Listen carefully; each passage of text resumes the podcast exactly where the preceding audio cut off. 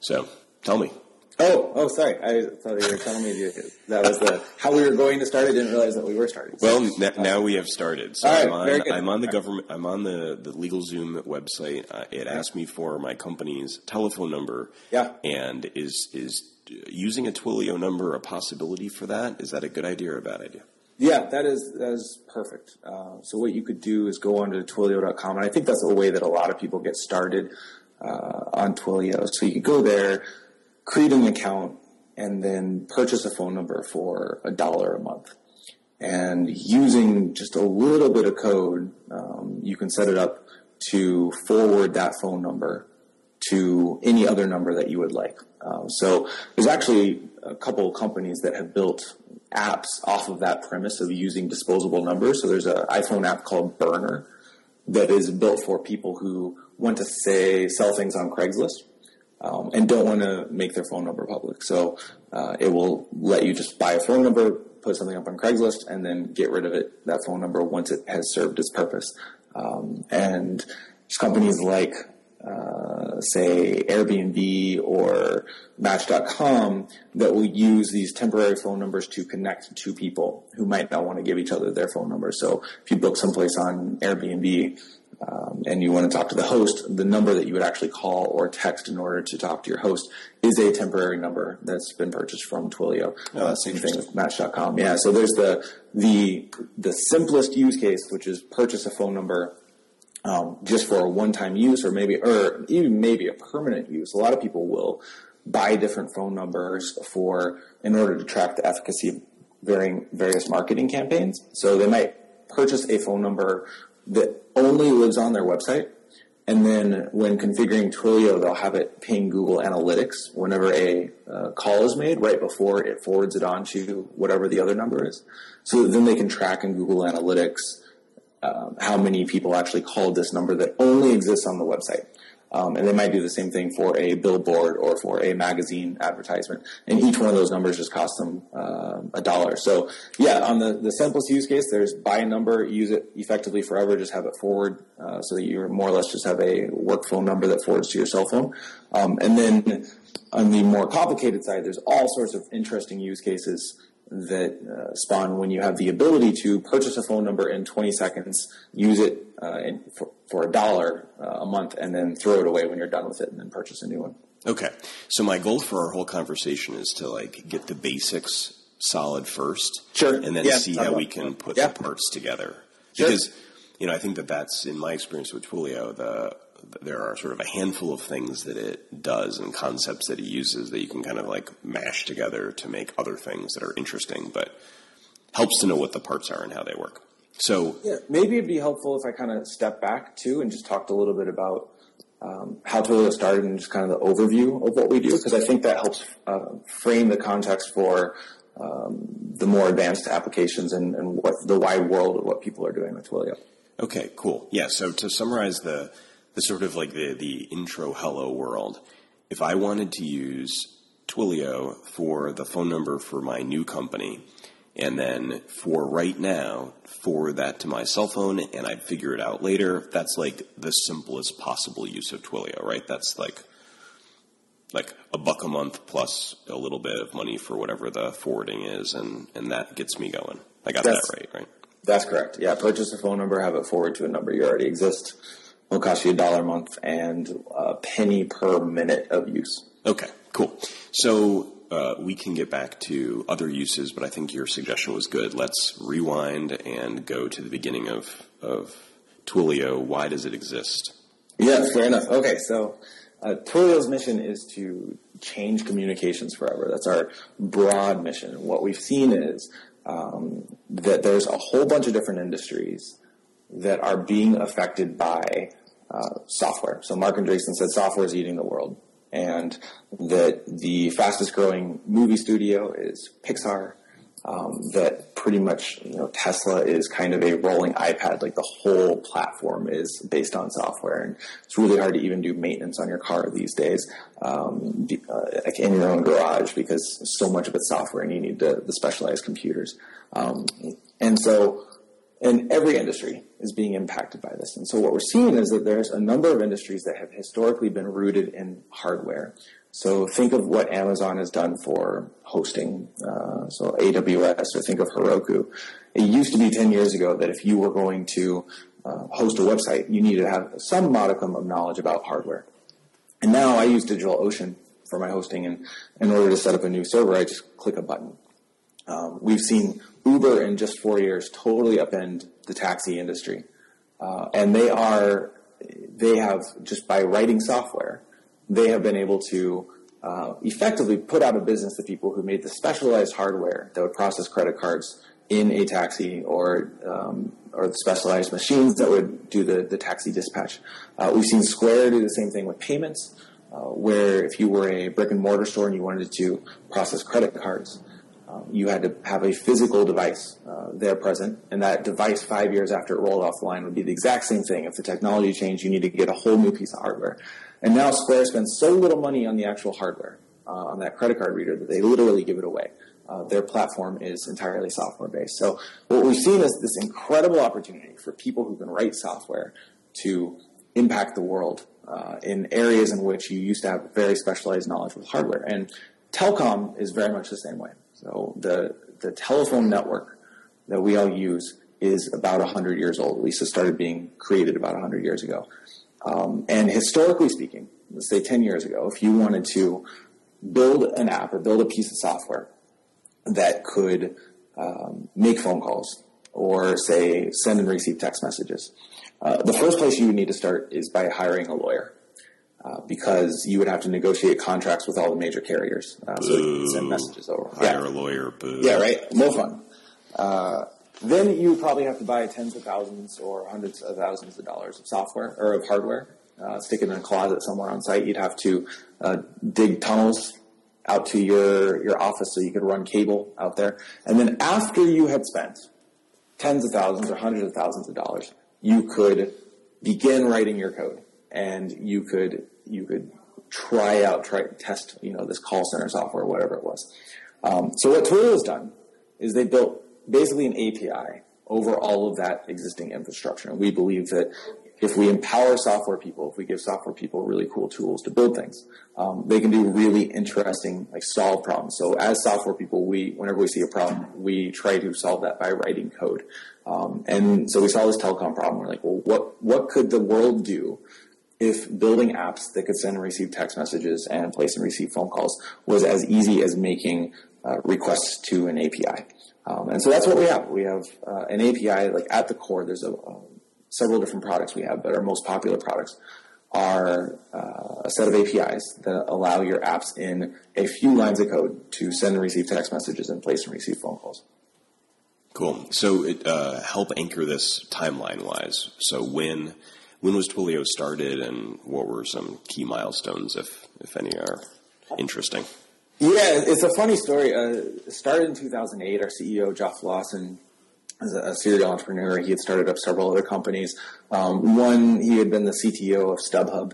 Uh, and in several of the companies, but let's say especially in StubHub, he had found situations where it would have been useful to integrate text messaging. Um, so, say to help to a buyer and a seller arrange the meeting in order to trade the tickets and the money, um, and just found it to be an incredible pain in the ass.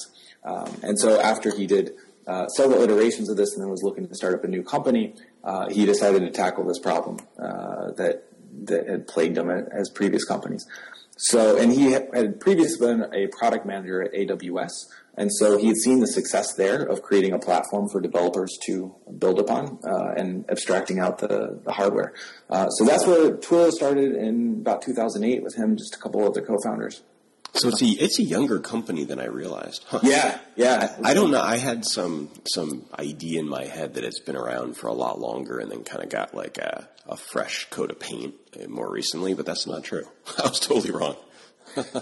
yeah, it's been pretty incredible. Uh, you know, I've only been there for about four or five months, um, but the but just learning about the history and um, and seeing how fast they've grown. I mean, they still consider themselves to be a startup, which I think, yeah, out in San Francisco, it seems like every company considers themselves to be a startup. But um, we very much are growing like a startup, are innovating like a startup, like move at the speed of startups. It's been uh, really fascinating to, to watch. Yeah, I think much has been written and said about this, but I don't even know what that means. The whole like, you know, we're still a startup thing. I know. So I asked the same thing because, like, being in Chicago, I came from a consulting firm that was 30 people, and uh, we certainly did not call ourselves a startup. So I never thought of startup in terms of size, and even if I did, you know, Twilio's 300 people. Um, uh, and so I asked the question. Um, I think that San Francisco's definition of startups is probably a little bit different than Chicago's. And the answer I got was that it has to do with the um, the focus on growth often. Uh, so Twilio is really optimizing for growth and, and really trying to win the race because there's probably only going to be one or two people who really do this really well. Yeah, it seems like the, the Paul Graham definition of it, which I think is, I don't know, as thoughtful as any I've heard. Yeah, yeah. I think they're saying, you know, once things start taper off and you start seeing 10% growth in headcount and revenue and whatnot, then you're probably entering traditional company um, uh, metrics and whatnot. But when you're starting, when you're seeing uh, 50, 100% growth in revenue and staff headcount and whatnot, uh, that's probably still in startup phase. So I could buy that. I guess the, the two things that are I, I, didn't come up with this, but I don't remember who did, so I'm going to say it like I did. Um, the two things that are known or are defined by growth almost exclusively are cancer and startups, which I think is funny. I believe that's a Jason Fried quote from uh, from Basecamp here in Chicago. And um, oh, I will give him. I like Jason, but I'm not going to give him credit for that. He's just well known.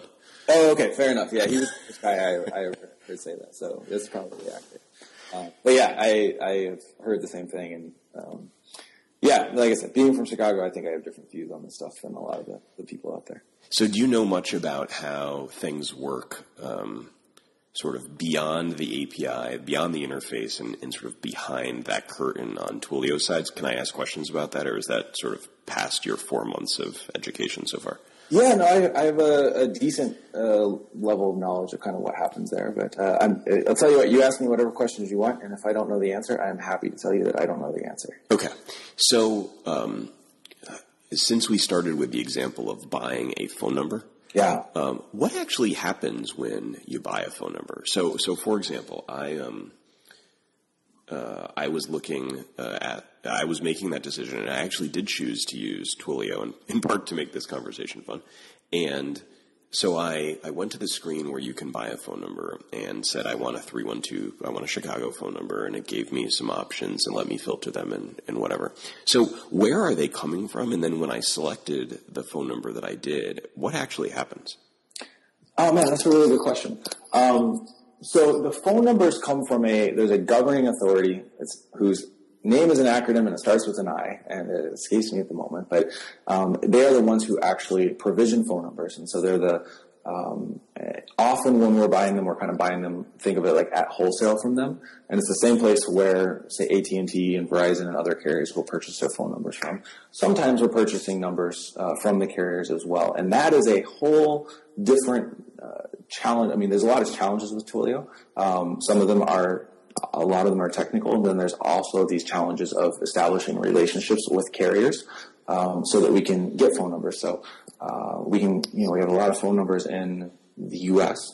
Uh, but sometimes we'll run out of inventory in certain cities and we'll have to, to go back and purchase more numbers there.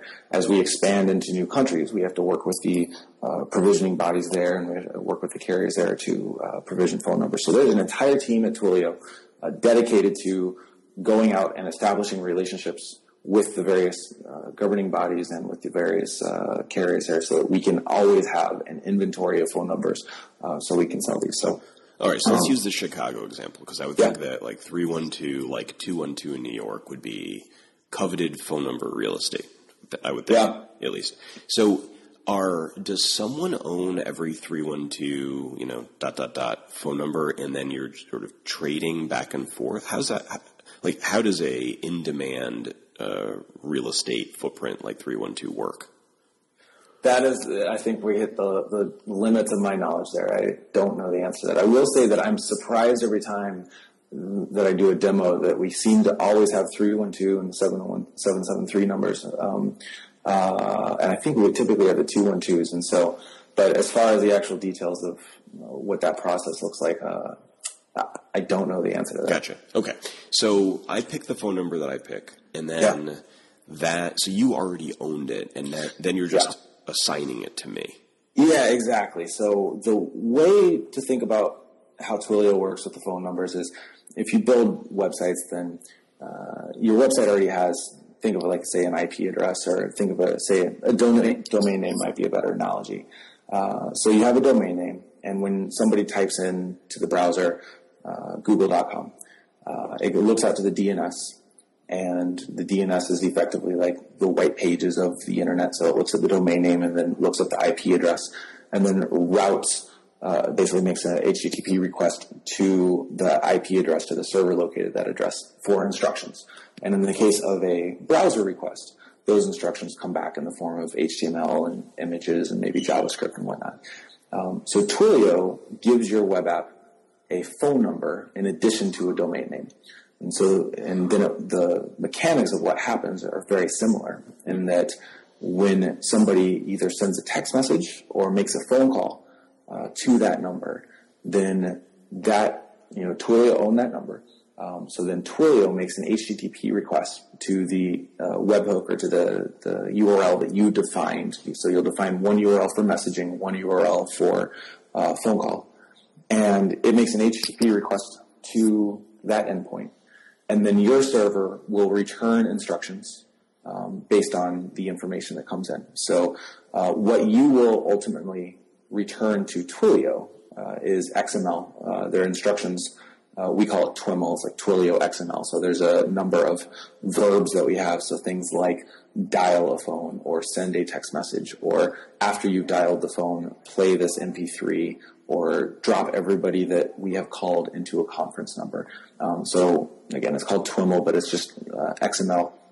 And so you're going to return that back to Twilio, and then based on the instructions that Twilio gets from your server, it will perform the actions with the phone call or with the text message that, that came in. So the um, I haven't used TWIML enough to have a big opinion, but it seems not resty. Is, is it, what's up with that? Yeah, it's absolutely not RESTy. Um, but the kind of the reason why it's not RESTy is that we're not um, the things that you do with Twilio are not necessarily they don't necessarily fall under like the REST paradigm, right? So um, there's a lot of things that you're doing with Twilio that are not necessarily like uh, what you would expect in like you're not necessarily updating records, creating new records, um, getting records, deleting records, etc. You're doing things like initiating new phone calls and sending and receiving text messages and whatnot. So now, like REST advocates would roll their eyes at that. I think but, that's fair.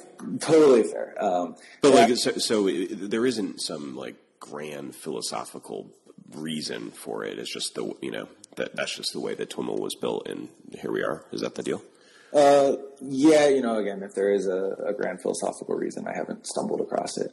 Um, I think that a lot of people probably end up um, not necessarily making those um, those API requests uh, directly. Uh, a lot of people, most people, whenever they're interacting with the Twilio API, are often doing so uh, via the helper libraries as well. Mm-hmm. Uh, so it's a little bit obfuscated. So we have helper libraries for just about every language that you would build an app in. Uh, so Ruby, Python, .NET. Uh, I don't think we have one for Basic, uh, but we and then we also have um, helper libraries for us, iOS and Android and whatnot. So oftentimes when people are interacting with the API, they're not actually uh, actually writing out the URLs themselves. They certainly could, um, but the documentation is pretty good. But yeah, I could I could certainly see rest, restful people rolling their eyes on it. Well, when I first came across Twilio, I think that the combination of um, that it was uh, XML based and not very REST centric felt um, not Railsy and and uh, I don't think it's there's not much of a learning curve to understanding TWIML. It's straightforward, but but it given that it felt different, that that was a thing to me. Yeah, I could totally understand that. Um, and you know, it was not built necessarily to be Railsy, or it was not built to be Railsy. We really take a um, technology agnostic view on people using our API. So a lot of people built Rails apps against it. A lot of people built .NET apps against it um, especially say in the enterprise uh, world. Um, but yeah, I could certainly understand uh, that complaint. Yeah, it wasn't even. I mean, I don't want to make it sound like it was a complaint. It's more. Uh, um, in the first couple days, it, or maybe my, the first twenty minutes, it felt. Um, I don't know. It felt a little more foreign than most other things feel. Now, I agree that the the Ruby um, client uh, didn't at all. That felt very. I mean, it, it pretty much felt familiar, although the TWIML's never all that far away. So you know, you kind of had. It felt like you had to be familiar at the very least with it to understand everything that was going on. But um, yeah, but and, and, so not a criticism. Just uh, if, if, people listening come across uh, uh, TWIML, be prepared for it to not feel completely like everything else you work with, and it's no big deal. Well, I appreciate that. Thank you. Um, okay, so so now I have my I have my phone number, and uh, you kind of gave the the basic overview of of of how I register then a webhook to tell Twilio what to do when it receives a a call, right? And then that that uh, server responds with instructions. So, w- w- give us sort of a tour of, of what the instructions may be. Yeah, sure. Um, so yeah, like I said, the, the instructions are uh, called TWIML. So um, say, for instance, you were to, I think one of the one of the favorite use cases is dealing with SMS. Um, it's kind of a crowd pleaser. So uh, oftentimes, the first app someone will set up with SMS will be just a simple autoresponder. So somebody sends in a um, a text message and you respond back with another text message. So in that case, the XML would look like uh, response. There's a, a, response tag, and then nested inside the response tag is a message tag. And then inside the message tag, there would be the body of the message uh, that you wanted. So that's kind of the simplest use case. Um, in the in the case of say a voice call, uh, you let's say earlier we are talking about forwarding a phone number. Um, so somebody would place a call and Twilio would make the HTTP request and we would return back an XML file that have a response response tag and nestled in the response tag would be a dial tag and the body of that dial tag would be a phone number that you wanted to dial to connect the call uh, to each other. Um, so that's kind of the, the, simplest use case. Once you actually were to dial that phone number, there's a number of things you can do. So you might end up dialing um, several numbers. So there, you might have four or five of those numbers, uh, four or five of those dial tags in there. And then for each one, you might put a conference tag. So you can create a conference room on the fly and you could drop everybody that is connected uh, into a conference call together. Um, you could also do, if you were to walk through the quick start guide, so typically the people's first exposure to Twilio is by going through the quick start guides on, uh, on the docs part of our website. Um, then get you up and running in probably about 30 minutes or so. Um, but often the first thing we do there is that I hate to ruin the surprise, but we'll end up Rick rolling you. So we'll have you call yourself and then play an MP3. It's kind of this innocuously named MP3 that resides on our servers.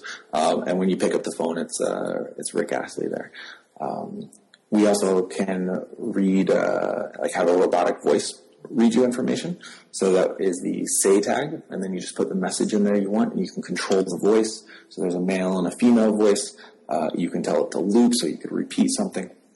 Um, so that's kind of all. Somebody picks up the phone, and then what are you doing with them? Uh, either making output or forwarding that call to somebody else or um, placing them into a conference call. Okay, so let, let me ask a couple questions yeah. about that. So I think the first thing you said is that you can have, or maybe the second thing was that you could dial multiple people. Is that is that sort of like a hunt group where you know if one picks up, then then it, it actually sends the call to them, or yeah, yeah, there's a, exactly. You can have, I think the technical term for that is a dial down. So, what some people do, say if you had a sales team that was distributed and you had, say, 10 sales guys who were all over the place, you could put each one of their numbers in there. You could have someone call the phone number on your website and it rings all of them simultaneously.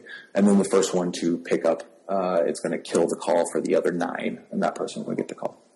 Okay.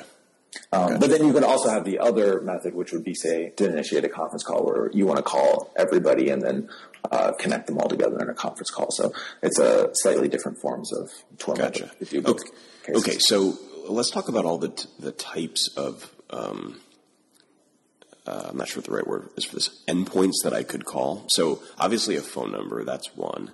Um, a like what if someone wanted to have um, a customer service representative or a salesperson that was using not a phone number but some sort of I don't know, client in a browser or on their phone that wasn't their that was more of like a over IP kind of uh, connection. Is that a thing, or is or is that not a thing?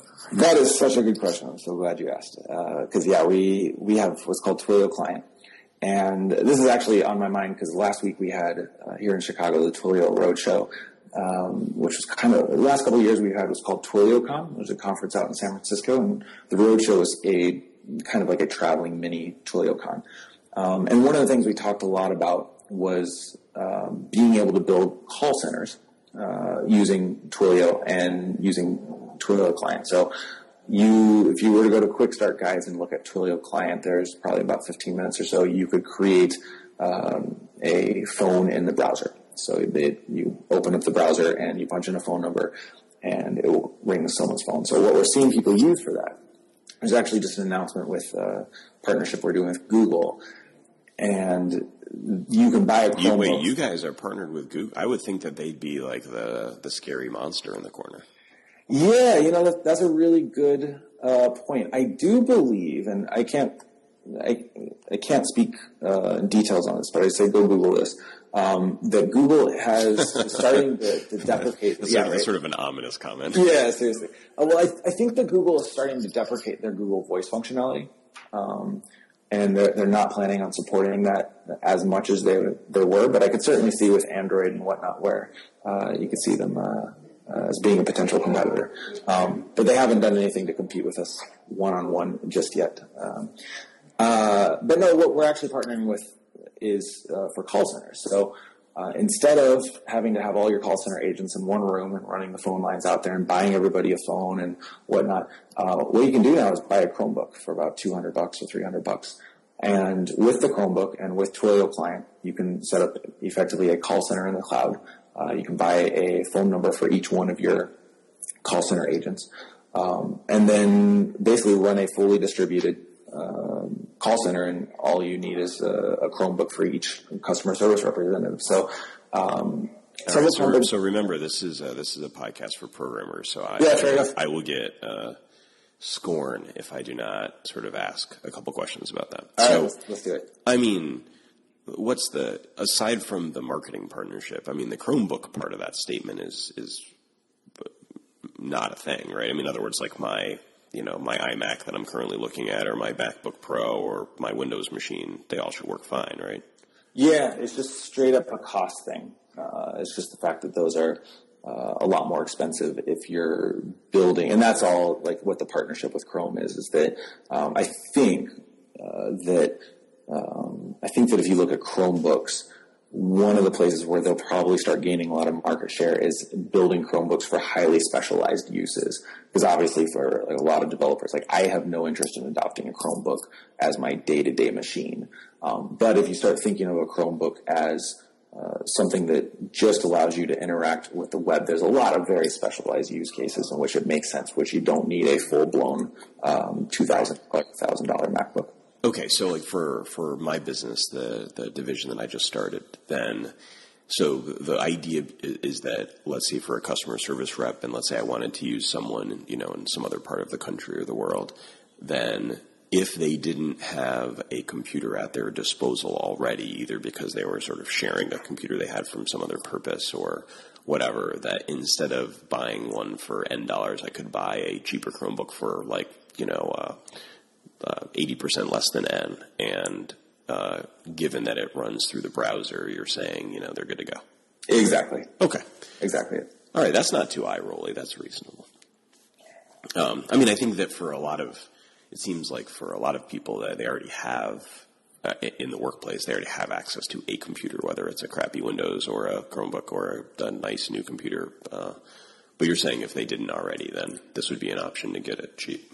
Yeah, or if say you're, you're trying to build a custom call center from scratch, um, and it's an alternative. In this one particular use case, this is an alternative to the historical way of uh, building out a call center, which would be say buying a bunch of equipment from say Cisco, uh, and then buying really specialized like the Cisco phones that you see in everybody's office, like the voice over IP phones and whatnot. Gotcha. Uh, this way, you could just buy them uh, the simplest laptop you could get, which in a lot of cases is going to be a Chromebook.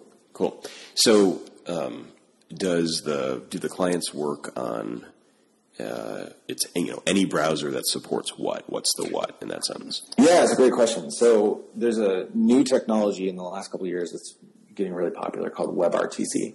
Um, and what WebRTC allows is uh, is actually really exciting. So it's web real time communications.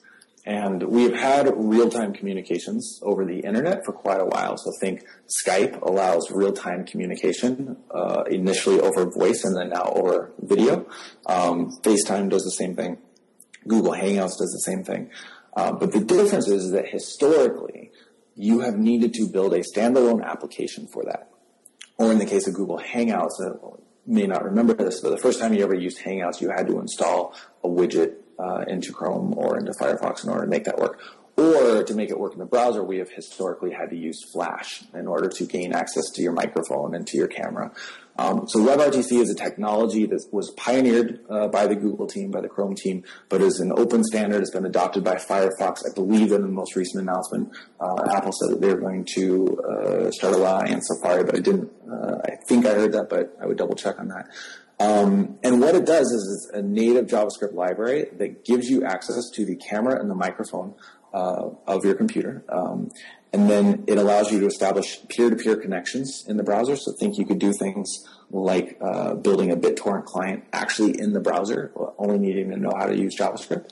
Um, you could build native video chat applications in the browser. Uh, so check out Talky.io. It's from a, a company called &yet. It's a consulting shop uh, I believe they're in Seattle, uh, that's doing great stuff in this field. So Twilio now uses, uh, when we can, uh, on supported browsers, we use WebRTC in order to gain access to the uh, to the microphone.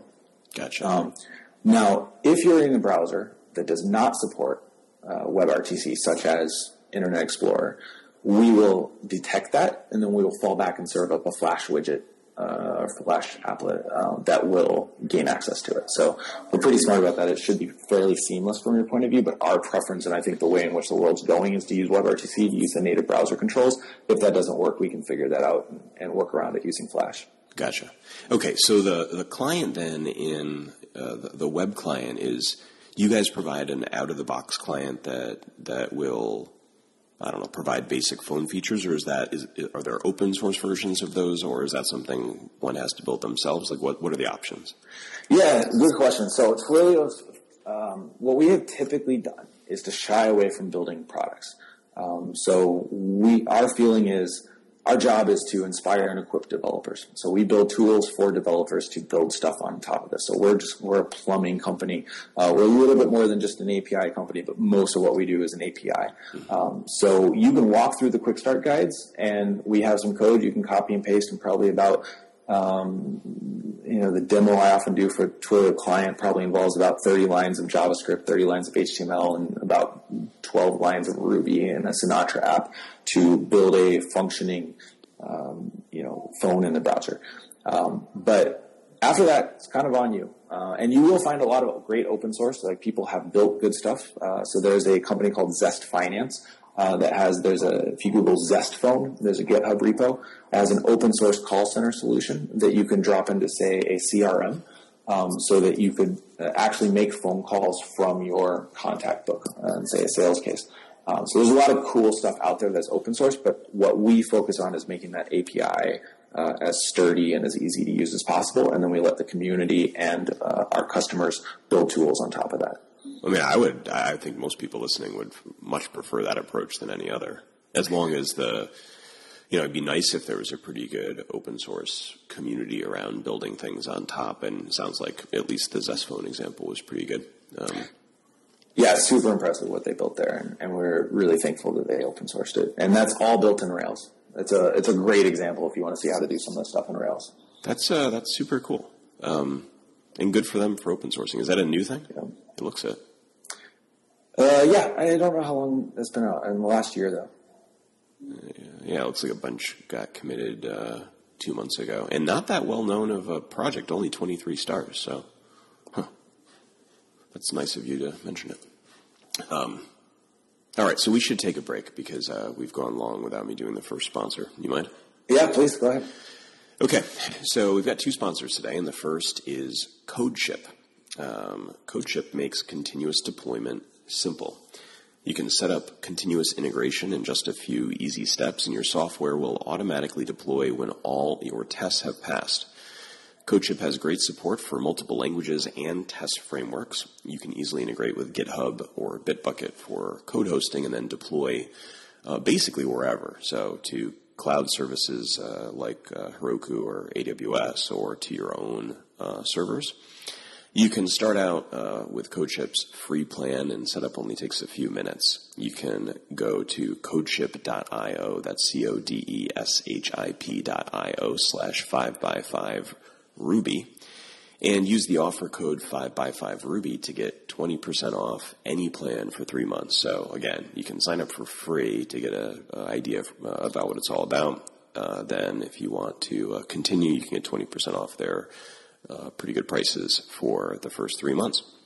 They also have a blog at blog.codeship.io uh, that they maintain and update pretty regularly. Um, I've mentioned it before. They've got a video on the the uh, homepage of their website that I think gives a pretty good overview of what they're all about too. So, uh, CodeShip has been sponsoring now for a handful of weeks. Uh, I think they're a, a great company. I, have used the software myself and really enjoyed it, and uh, would recommend that everyone uh, try them out, both uh, to make your apps and de- uh, deployment and testing process a bit better and to support the podcast. So again, that's CodeShip uh, at codeship.io slash 5 by 5 Ruby. Thanks to them for sponsoring.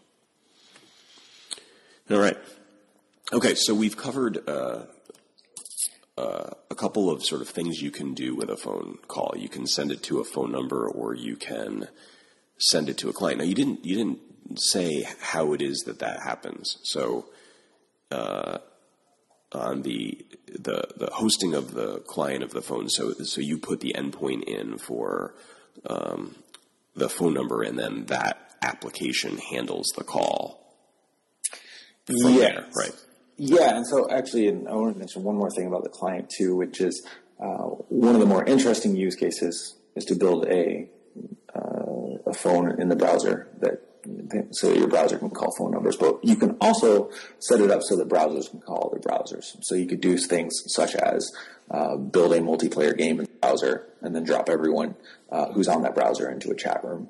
Uh, so they could, uh, I guess you could recreate the joys of voiceover modern warfare uh, in a browser. But um, now, so, now, do you have to be 13 and yeah, right, yeah. angry to use it?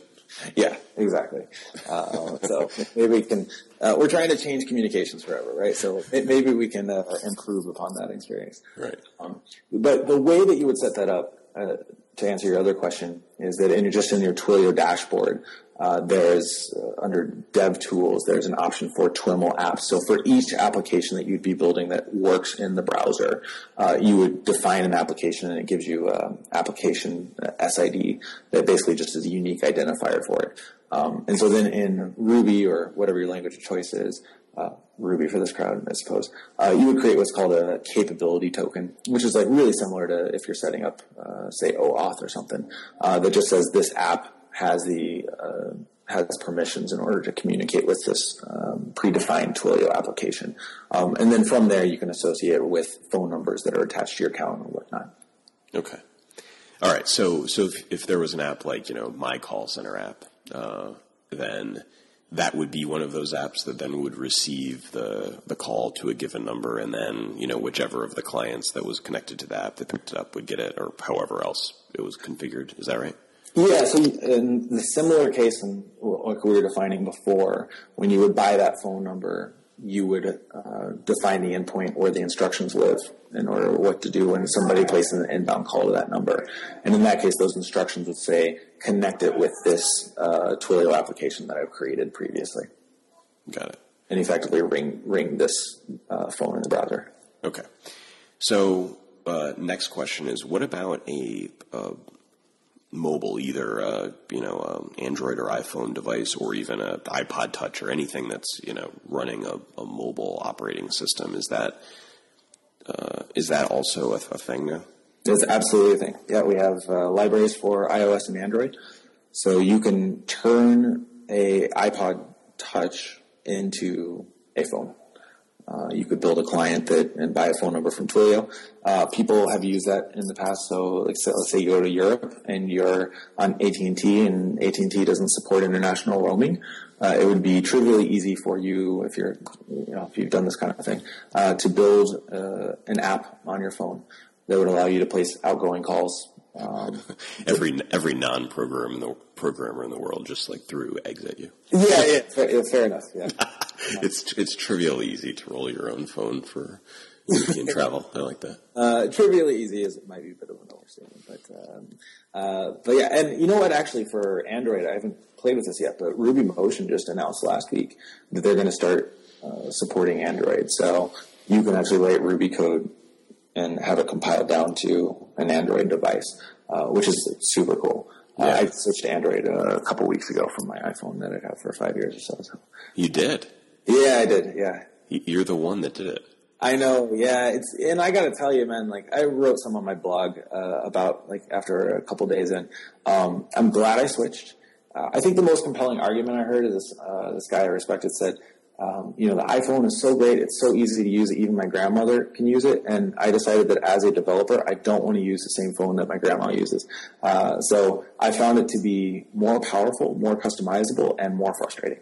Um, it's uh, I definitely feel like I have a lot more power and control over the device. But there, man, the iPhone, like I mean, it's just the interface, everything about it's just like so well designed. And uh, I got, did did you get one that's more huger too? Uh, yeah, I have a Nexus Five, so. um, and the big screen takes some getting used to. Like your thumb doesn't reach all the way across the screen. There's a lot more two-handed use. Um, yeah, it's it's you know like I'm still glad I switched. Uh, but I, I, don't know that I would just blanketly tell everybody, uh, hey, you should um, go switch. Ultimately, I think Android's going to capture a lot more market share. They might actually already be used more than iOS. Um, oh, by a lot, I think. Yeah, I think so too. Um. So, you know, I, I kind of want to get into that. I want to start doing some app development on it. Uh, so I'm kind of willing to like endure some of the frustrations of it. But uh, as a pure consumer, I think I would prefer iOS so far. Uh, they say affinity, or what is it? Familiarity breeds affinity. And I've had an iPhone for like five years. I'm very familiar with it. I love it. I think uh, they also say it breeds contempt. Yeah, it seems like it seems like uh, conventional wisdom's having it both ways. I, yeah, that's probably true. Uh, I would say like the native Google integration is great uh, and what it does in my pictures and everything, uploading them straight to my Google account, and um, that I mean, Google already runs my life, and I, having iOS as an intermediary in between in between the two felt a little clunky at times. Um, so that part's been cool, but. Cool. All right. So I've got one other sort of endpoint I wanted to ask about. So. I, don't. So uh, our business uses SIP phones, and I have no idea how they work. So what if I wanted to have a phone on my desk that was really running over the internet that had a phone number from you guys? What, what's that like? Um, that is a really good question. I can't answer the. Uh, I can't give you a very good answer on it, other than say that it is possible to do that, but it might be a little bit more uh, frustrating to implement that at the moment um, than than doing some of the other stuff with us. But um, if you were to email uh, help at Twilio.com and just drop the words SIP in there, they could tell you all about how to do that. SIP and some like frustrating emoticons. Yeah. Yeah, and, yeah frustrated emoticons. I think it's, I mean, you know, I'm an okay programmer and it's a whole different world. Yeah, I mean, this is the problem we're trying to solve, right? Like, it's um, historically you had to know. I mean, the the programming languages used to interact with the telephony network is they're they're tough, man. Like, they're very specialized. So, uh, we want to build a world where anybody who can, you know, make a call to an API can uh, make phone calls from their apps and um, but it's it's taken some effort. So so it's really true though. If I so let's say I had a or or wanted to buy a SIP phone and stick it on my desk, and I also was using Twilio for other things, I could seriously email help at Twilio.com and say like, I have this phone. I also use Twilio. I wish I could use it with Twilio, and they would help me. Oh yeah, man, the help. I've been totally blown away by the, the support. That's cool. Yeah, they're they've been they're absolutely fantastic. Uh, actually, every employee at Twilio in your first week has to uh, respond to 10 support tickets. Um, so the it's very much a culture of empowering developers uh, to the point where even if you get hired into say like the marketing department, they might not give you the most technical questions, but you everybody who is on staff, the 300 people there, have had experience answering support tickets. Like our goal is to empower developers um, to give them tools, and then we've just been blown away by the cool stuff they build. So um, that's why there's about a dozen uh, developer evangelists like me going around, uh, just trying to help developers, and then our support staff is just absolutely incredible, and um, and I've seen them just really go far, and like I mean to the point where you can copy and paste your code into the support ticket, and these are developers working in the support staff um, and they will help you debug your code and figure out what's going on. Like my first couple weeks there, I was identifying, say, like missing quotation marks in people's uh, PHP and saying, like, this is the reason why you're having issues with this, and, and sending it back to them. Cool. All right, so I feel like we covered like a number of the the ways that you can connect a phone number, and you quickly went through some of the things or connect phone call, sorry. But you quickly went through some of the things you can do once the phone call's connected, but I wanted to go over those again because I think Yeah. that they sounded cool. So one is you can you can play audio, you said, right? Yeah. And that's uh, uh you know, uh, tell me how that can can integrate with uh, what's the what's the name for when you you know type numbers into prompts? Yeah, uh, yeah, it's great. So it's called an IVR or interactive voice response. Um, and so I didn't mention that tag earlier, but uh, in TwiML it's a gather tag. So it's basically when Twilio listens for the DTMF codes that the you know the the sounds that it makes when you press one, two, three, or four, or five. Um, and then you can put a little thing in there that says stop listening for those sounds when they press on press of the hashtag or on press of the star or whatnot. You can find what that is. Or you can say only listen for uh, five of those and then stop listening. Um, and then Twilio will make an HTTP uh, request to an, another endpoint that you define there in your code. So it'd be like it'd be in that gather tag there would be um, an action parameter on it that defines another endpoint, and then it would pass the digits that were pressed uh, as parameters on that query. Um, so they would just come in, and uh, in the case of, uh, of Rails, it would just come in params uh, in the digits uh, parameter in the in the params hash there. Um, and so then you can, with those, uh, now you know what digits are pressed. You can do all sorts of things. So my favorite, you, there's of course like the obvious use case is uh, the helpline, right? So you call up and it's like press one for customer support, press two for um, for sales, and then depending on what you press, it then forwards your call and dials the appropriate phone number. However, uh, my favorite use case for this was the Slow Jams hotline uh, that was built by one of the developer evangelists around Valentine's Day, um, and it was built for the use case in which you find yourself uh, in, desperately in need of some 90s slow jams, um, uh, but you don't have a computer near you. You could call the hotline, uh, and you could press one for R. Kelly. Um, and press two for Boyz II Men, um, and then it would play the appropriate MP3 for you over your phone speakerphone. Wow. That's uh, that sounds like a sad. Yeah. Lonely developer calling to hear Boyz II Men. Oh, yeah, hopefully with uh, with romantic interest with them, but I suppose in the use case of it's just one person right there. Uh, yeah, I don't, I don't know if that's. I mean, I think I think you're right. It like, kind of sounds cool to developers, but I don't know on a date that that would go over super well. I, I would say that it was probably more for the novel use case of Taylor. Right. it was actually some real world problems. Um, but I will say though, that like the code to actually build something like that, uh, you'd be talking about dozens of lines of code, um, and so it's super cool. I mean, you can build these these voice trees um, really just with a minimal amount of code. It's like super cool stuff. How about um, phone uh, phone call recording? Yeah, you can do that. There's a tag um, on there to record phone calls. You can also transcribe the phone calls. Um, it- and so I think the recording, yeah, yes, it's super cool. It will only, so right now, uh, I don't believe that it's a particularly well solved problem in order to transcribe conversations. It's really hard to transcribe both sides of it. Um, but if you wanted to build something like, say, um, dictation line, so say you didn't use Evernote or something, and you wanted to, if you were walking down the street and you had a bright idea, you could call a phone number, you could leave yourself a voicemail, it would record it, and then Twilio would transcribe it, and then you could use something like, say, SendGrid to email that to yourself.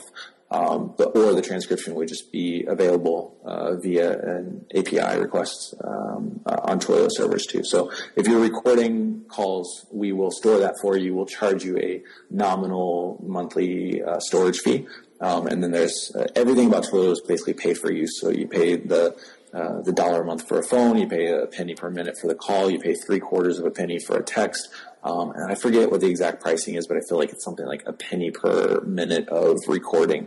Um, and then there's uh, some sort of like penny per megabyte per month. Or I, I, think that's I think it's like probably an order of magnitude less than that actually. But uh, you can check out the Twilio pricing page and see what that is. Gotcha. Yeah, I think that'd be kind of cool for sentiment analysis on either um, sales calls or customer service calls to figure out, you know, is this person mad or not mad or is the topic good or bad?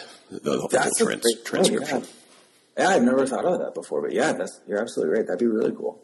Yeah, I think that there are pretty good libraries to to do sentiment analysis now, at least in English. Um, I'm sure there are in others too. You, yeah, you're absolutely right. There, um, yeah, I've been seeing some of those recently on Hacker News and whatnot. Okay, so so I can record a call. I can um, listen for and respond to numbers being pressed and then do whatever arbitrary thing I want to do. Um, I can play audio. I can have, you know, you said before I could have, um, I could have the application speak to the, the other side.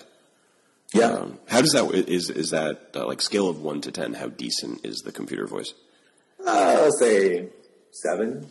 Like, let's. Uh, so most people would know what Siri is like. So let's compare it to Siri. Um, I, think, I, think, it's on par with Siri. Oh, really? Well, Siri's I, not bad. Yeah, no, it's like there's not going to be any confusion as to whether or not it's a robotic voice, um, but it, it's pretty good for a robotic voice. And I mean, no confusion seems like as good of a thing as a bad thing, right? I mean, like, yeah, that's true. That's I'd true. rather it be clear and sound a little robotic than um, than not clear. yeah, absolutely. No, I will say that. Uh, so, probably know Patrick McKenzie, who's a patio11 on Hacker News and on Twitter and whatnot. And just a brilliant guy, and he's uh, probably the best unpaid Twilio developer evangelist. He's built a business appointment reminder uh, on Twilio, and um, just as has been great for like spreading the good news about Twilio. But um, he gave a talk at TwilioCon, and he said that that uh, the robotic voice is great for um, you know, say use cases where you're generating text for a one time. But in most applications that you're building, there's going to be um, sentences that you say over and over again. Um, and in those cases, the robotic voice is great for uh, development purposes. But typically, when you get to the point where you're deploying this to production, and especially once you start operating at any kind of scale, it's worth going to a website like say Fiverr.com um, that where you can pay someone five bucks uh, and find a voice actor on there to record those things for you and then to play them as MP3 because ultimately uh, people who are calling your system are just as humans going to respond better to a human voice than to a robotic voice. Yeah, that probably makes sense. I would think you could get into. I mean, I suppose you wouldn't get into the like uncanny valley of someone not knowing, you know, thinking that they were talking to a person when it was really a computer. It would just be they know that they're talking to a computer and it'd be more pleasant, I guess. I don't know, man. Apparently, we just had a computer uh, pass the Turing test. So, uh, I know. Although, you know, here's my take on that. So, I didn't, I haven't read the the post announcement details, but I guess that they had the computer um, act like a 13 year old boy. That was yeah. the the goal. But I don't know if that counts as human. and you say this as a parent, right? Yeah, it, it, especially as yeah. a parent. Yeah. Uh, yeah. Uh, we have a first coming in November, so I, I have heard similar sentiment before, but. Uh, uh, yeah, so so that just means that we can now program computers to act a little subhuman, and narcissistic and selfish. So, exactly. Distracted, I would imagine. Uh huh. Smelly. uh, all right. any so those are a whole bunch of cool features. Anything that we didn't talk about that is on your usual shtick of cool things you mentioned on the voice side? Uh, on the voice side, um, no. I mean, I think we covered most of them. Um, yeah, like I guess the next logical place is to talk about text messaging because uh, like voice is super cool and it's great if you're building uh, call centers and uh, things along those lines. Um, but what I typically find, at least I found, Oh, oh, wait, I have one quick question before Yeah, we get off voice. So my favorite call center feature. So like if I have to talk to a call center, it's already bad news. And yes, uh, but, but the feature I like that I've seen people adopt recently is um, where you call and then instead of it saying like you know you're tenth in line and it should be three minutes, they call say back. I'll call you back. Uh, like, do you want as soon as I'm available, or do you want to pick a time? Ish. yeah, uh, Is that that seems like a killer feature and something that'd be super easy to do with Twilio? It would be so easy to do. It would, um, and absolutely, I love it when I encounter that. So there's a so Zappos, which is, I mean, they build themselves as a customer service company um, that just happens to sell shoes. Um, they have used Twilio to build out their entire customer support system uh, for, I, I never called them, but I think they do this, um, for reasons like this, because a lot of the off the shelf uh, call center software doesn't support these innovative features and doesn't allow agile development and uh, rapidly iterating through new features. Um, Hashtag. yeah, right, yeah, fair enough. Uh, and uh, so, you know, they, they just decided, hey, if we want to pioneer the way that we do customer service, we need to have full control over the code that lets us do stuff like what you just described. Um, and so that's why they have in-house developers instead of buying an off-the-shelf uh, solution. So, yeah, something like what you're discussing right here uh, would be quite easy to do. Cool. All right. So so back to text messaging. So Yeah. the basic SMS deal. I mean, is that is that as straightforward as it sounds? Where you know someone texts and it goes to a computer and the computer can text back or do whatever else it wants to do with the data, or is there something more to it? No, that's that's pretty much it. Um, you can respond to text messages. You can uh, carry on conversations and, and track the conversations that happen there. Um, you can uh, and then initiate uh, text messages from your server side as well. Are tech's pretty reasonably priced? I haven't looked. At It's three quarters of a penny for incoming and outgoing. Gotcha. That doesn't seem like too much. Uh, yeah, so typically uh, people will drop 20 bucks into their account when they first uh. So the way it works, you sign up for a trial account. I think you get $30 in trial credits, and that's a fully functioning account. But anytime you send a text message, it's going to prepend your message with sent from my trial account. And anytime you place a phone call, it's going to prepend the call with, uh, you know, made from my trial Twilio account. You put in a credit card, gets rid of all that. Um, oftentimes, people will drop in twenty bucks to start off, and that lasts them uh, for most of the development cycles of whatever it is that they they're working on. Like the the pennies do add up over time, and buying a whole bunch of phone numbers adds up over time. But really, like during the development cycles, until something gets into production, you're probably not going to be burning through uh, your credits very fast at three quarters of a penny per text. Right.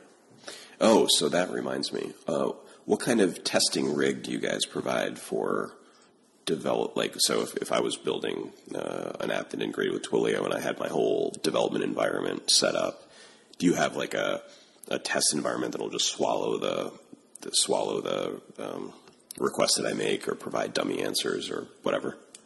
Yeah, it's a, that's a really good question. Um, if you go into your dashboard and you were to go to um, the developer tools, um, man, the, I cannot believe that I don't have an answer for the testing thing. That's uh, the way that we typically do it is that you have um, the there's really good message logs on there.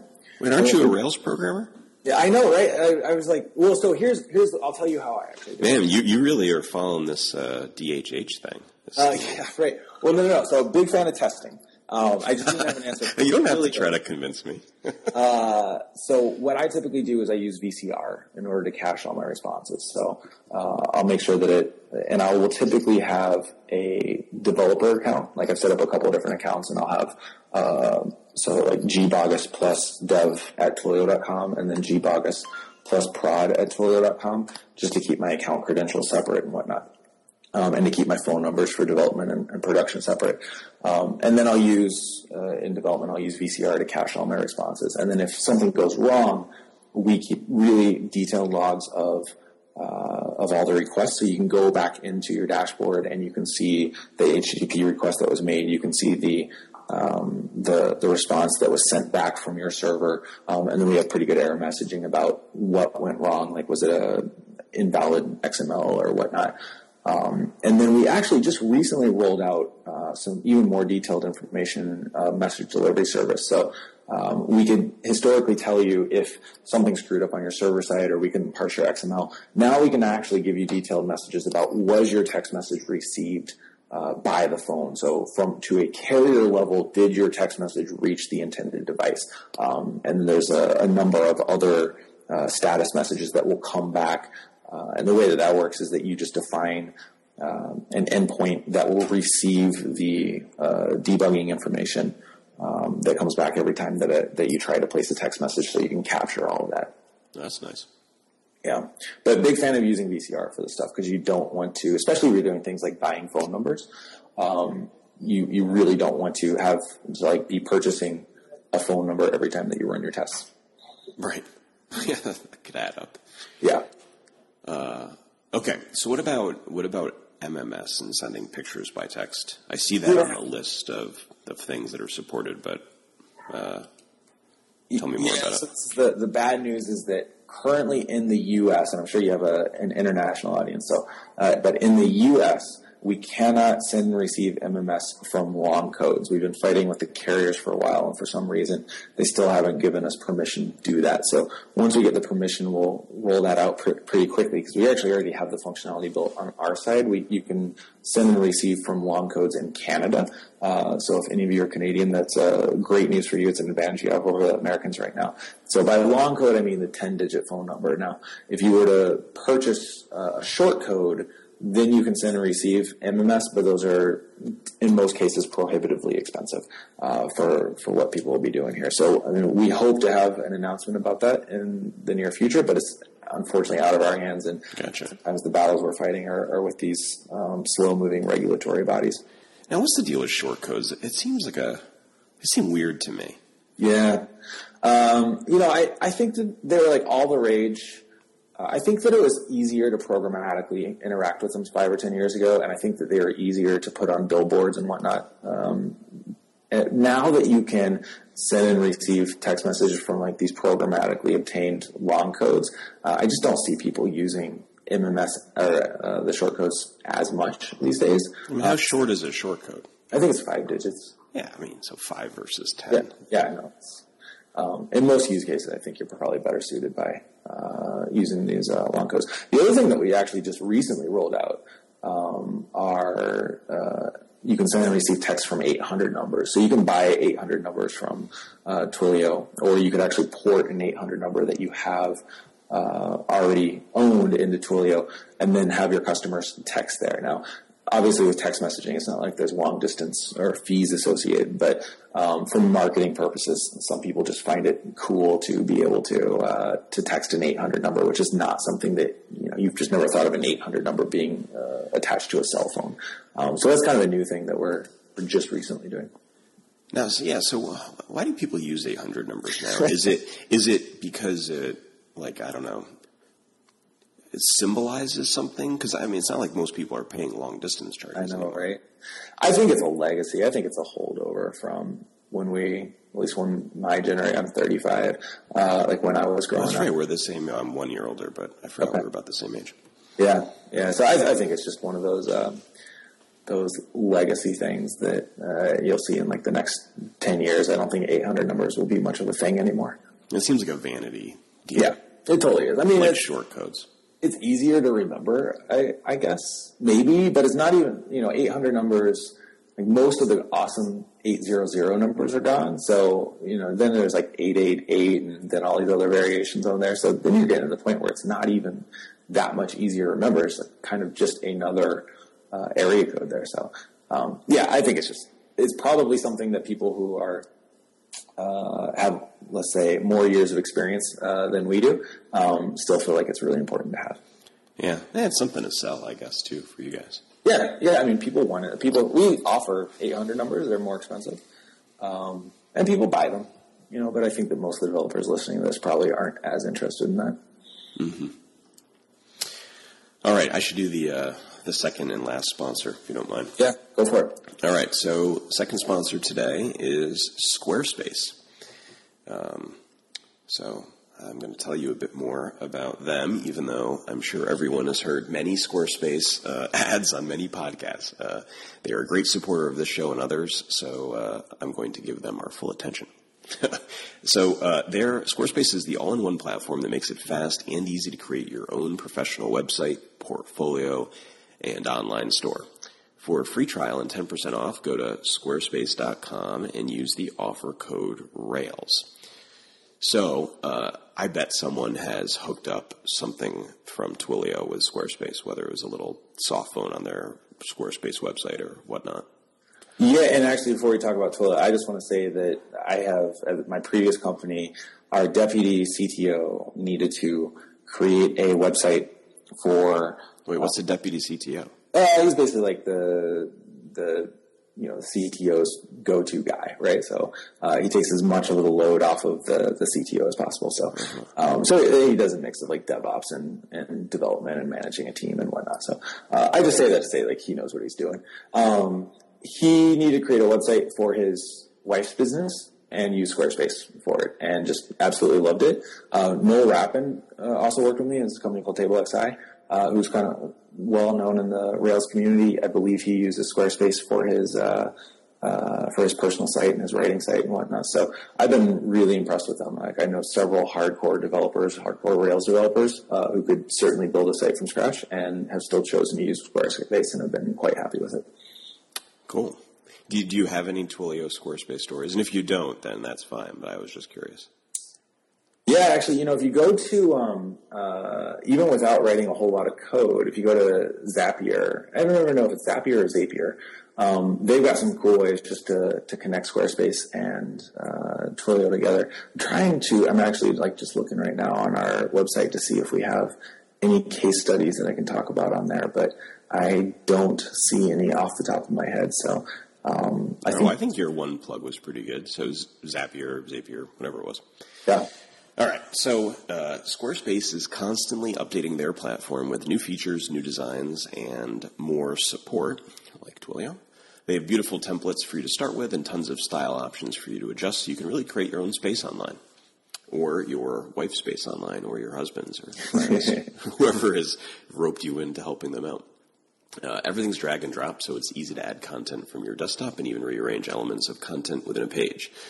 Squarespace makes sure your site automatically looks great on any device because every Squarespace website has its own unique mobile design. You can connect to Twitter or Facebook, LinkedIn, Instagram, or other web and social services, and they have e-commerce on their platform. So if you want to set up shop and sell stuff online, you can do that in just a few minutes. It's easy to use, but if, uh, you need some help, they've got 70 employees on their customer care team located uh, in both New York City and Dublin that are available 24 7 for live chat and email support. You can try Squarespace for free without a credit card, and if you decide to purchase, plans start at just 8 bucks a month and include a domain name if you sign up for a year. So get your 10% off and support this show by using the offer code RAILS. I want to thank Squarespace for supporting both 5by5 and the Ruby on Rails podcast. All right. All right. So uh, let's recap some things that we covered. Okay. So uh, if I if I have an existing business or I'm starting a new one and I can use Twilio too, uh, uh, host all of my phone numbers, route calls to, to, either directly to phones or to applications that can interact with the person that's called and then, you know, do more of the same. Uh, I can uh, also make phones on top of the API to use in the browser or uh, on my mobile device if I uh, am brave enough to, to figure out the SIP answers, then maybe I can have a phone on my desk that connects to uh, over the internet. And uh, if I want to text people or have them text me and interact or not, I can use SMS to do that. That's that's Twilio. Yeah, and actually, just as uh, a couple of the SMS use cases, so two-factor auth is a big one uh, that a lot of people use Twilio for. Yeah, I like that. That's a good. I like when people do that. Yeah, yeah. Uh, and then another one is just in general. Um, you know, I think texting is about the most intimate form of electronic communication we have. So if you send me an email, uh, I will see it in the next couple hours and I'll respond uh, in the next couple days. Um, if you send me a text, I'll probably see it right then and there, and I'll probably respond right then and there. Um, and so say for instance, if you've ever taken an Uber, Uber sends all their text messages through us. So when you get the the, ta- the message that says your taxi is waiting out front for you, there's a reason why they send that as a text message instead of an email. So text is great for situations in which you need an immediate response. I don't think it's nearly as effective for things like um, just spamming people like. Um, and we actually we build in uh, our service responds to say stop. Like when you do the capital stop, it will stop sending you text messages from that number. Mm. Um, so, but in situations in which you need to get a hold of someone right now, and they've given you permission to get a hold of them right now, uh, texting is pretty much unparalleled in cutting through a lot of the electronic crap that we deal with. So, I, I bet you've gotten this question a lot of times, but is there uh, currently a feature that you offer or a product, or will there be to iMessage someone? So you uh, get the you get the blue bubble, bubble, not the green bubble. Yeah, that's a great question. Uh, that's that's something that's obviously quite interesting to us, but we don't have an announcement to make on that yet. Oh man! Every time I see the the green bubbles that are sent via companies, it sort of bums me out because like I know they'd want to send the blue bubbles if they could. Yeah, yeah. Um, you know, one of the, I just as a bit of a tangent, for no good reason, by the way. Like, not that I think that that should be important, but it just seems it. Well, yeah, I mean, as a, uh, I just switched right to Android, and there is a huge problem right now with iPhone jacking your uh, messages if you switch your phone number, if you port your number over. So when we ported uh, and we went to Android, Apple still had our number registered in their system as a uh, to use iMessage for it. So anybody who had an iPhone who had ever communicated with us, me and my wife, uh, via iMessage, their messages would just go into a black hole and would never actually arrive at my new Android phone. And it's a big problem. It was on Hacker News a couple weeks ago the topic. is, is that how we're going to judge what's a big problem? very, very, very fair. Very fair. Uh, I just want to say I'm not the only one dealing with this. Uh, but we, yeah, we had to call Apple. We had to go through all of our device, devices and, and change our iMessage settings, and then uh, call Apple and actually have them remove it. And then it was even still a couple days. We had to have a lot of people who texted us delete us from their contacts and then add us back in. Um, and I say that to say that um, the some of these you know messaging over IP, the problem they're awesome. The problem with it is that they're siloed and it, it, can be quite frustrating. We're getting more and more and more of these, right? So, you know, your WhatsApp messages can't necessarily communicate with iMessage, which cannot communicate with Google Hangouts. Um, and so I love them, but uh, it does lock you into a specific platform, which is kind of frustrating. Yeah. Yeah, I mean, I don't think it seems like there aren't truly open alternatives, whether it's a, a, SMS on, I guess the phone network would be the closest with SMS, though they've charged a ton for it. And otherwise, you're in these, you know, siloed messaging networks of some sort. Yeah, yeah, it, it will get better, but as of right now, it's uh, it's one of the problems with it. All right, so two last things. Are there any big capabilities that we just totally missed? No, man, I, you did a great job covering it. You know, typically people focus on the the voice and the SMS, and we miss the client part. Uh, but you really did some homework there. I really appreciate that. So uh, I think you you nailed it. Well, I mean, hey, we all have to communicate with phone and text inbound and outbound, and we're all going to solve it one way or another. Uh, so it's you know, especially for developers, I think it's nice to to the idea of being able to control it is is nice, and I think the the idea of being able to have um, or the reality of being able to have people that you work with that are are more virtual concepts than sort of sitting in a room with phones that are plugged in that you bought is nice. Um, so yeah, the world is undoubtedly moving in that direction. Um, yeah. you know, we're just seeing more software replace more and more things that used to be dependent on hardware. I would really, so this is a, a for what it's worth, two cents, but I, I really think like uh, the adoption of Twilio, um, well, continued adoption of Twilio by by the developer community would really benefit from more good open source projects. I think you're right. And I don't know. I mean, I don't know if that's part of your charter as a developer evangelist with Twilio, but it seems like there's more leverage in open source than there is in like just you know one by one convincing people, or at least, you know, or at least the combination of the two is interesting. So I'm not sure if that's a big focus, but it would be nice if it was a big focus. Yeah, that's certainly something that uh, me personally and, and, my team could do uh, could do a better job of is, is, building more projects and putting them out there uh, for everyone to play with. So, and then you get well, to program more, which is always nice. Uh, yeah, still going to do a bunch of coding, and the best part about this job is that I more or less get to code on the stuff that I want to code on. So it's a lot of pet projects, a lot of helping developers out with uh, uh, miscellaneous things. Um, but yeah, it's just I I get to work on all sorts of stuff now. It's just been a lot of fun. So, but you're absolutely right. I would, uh, I would like to, especially in the Ruby ecosystem. So I'm a, I'm a Ruby guy, and um, so I personally would like to, in the next few months, put up some more open source stuff for, for people to play with. Cool. All right. So if people want to connect with you personally, how should they do that? Yeah, I'm at greggyb on Twitter, G R E G G Y B, uh, and I'm GB at Twilio.com. And if they want to learn more about Twilio or interact with you about Twilio specific stuff, I guess the same deal. Yeah, uh, I'm happy to answer any questions uh, about Twilio stuff. Uh, I'll also say our docs and especially the quick start guides are fantastic. Uh, so before I got started with Twilio, you know, I was going through them as someone who had not built a Twilio project before, just someone who had some Ruby knowledge. And I think probably took me about 20 minutes before I had my first text message sitting on my phone uh, from Twilio. So uh, that I had written Ruby to generate. So uh, it's a lot of fun to play through. And if you run into any problems, just either help at Twilio.com or gb at Twilio.com. Awesome. All right, Greg. Thanks. Uh, thanks a ton for joining me. If uh, someone wants to connect with me online, I'm barelyknown on Twitter. Thanks.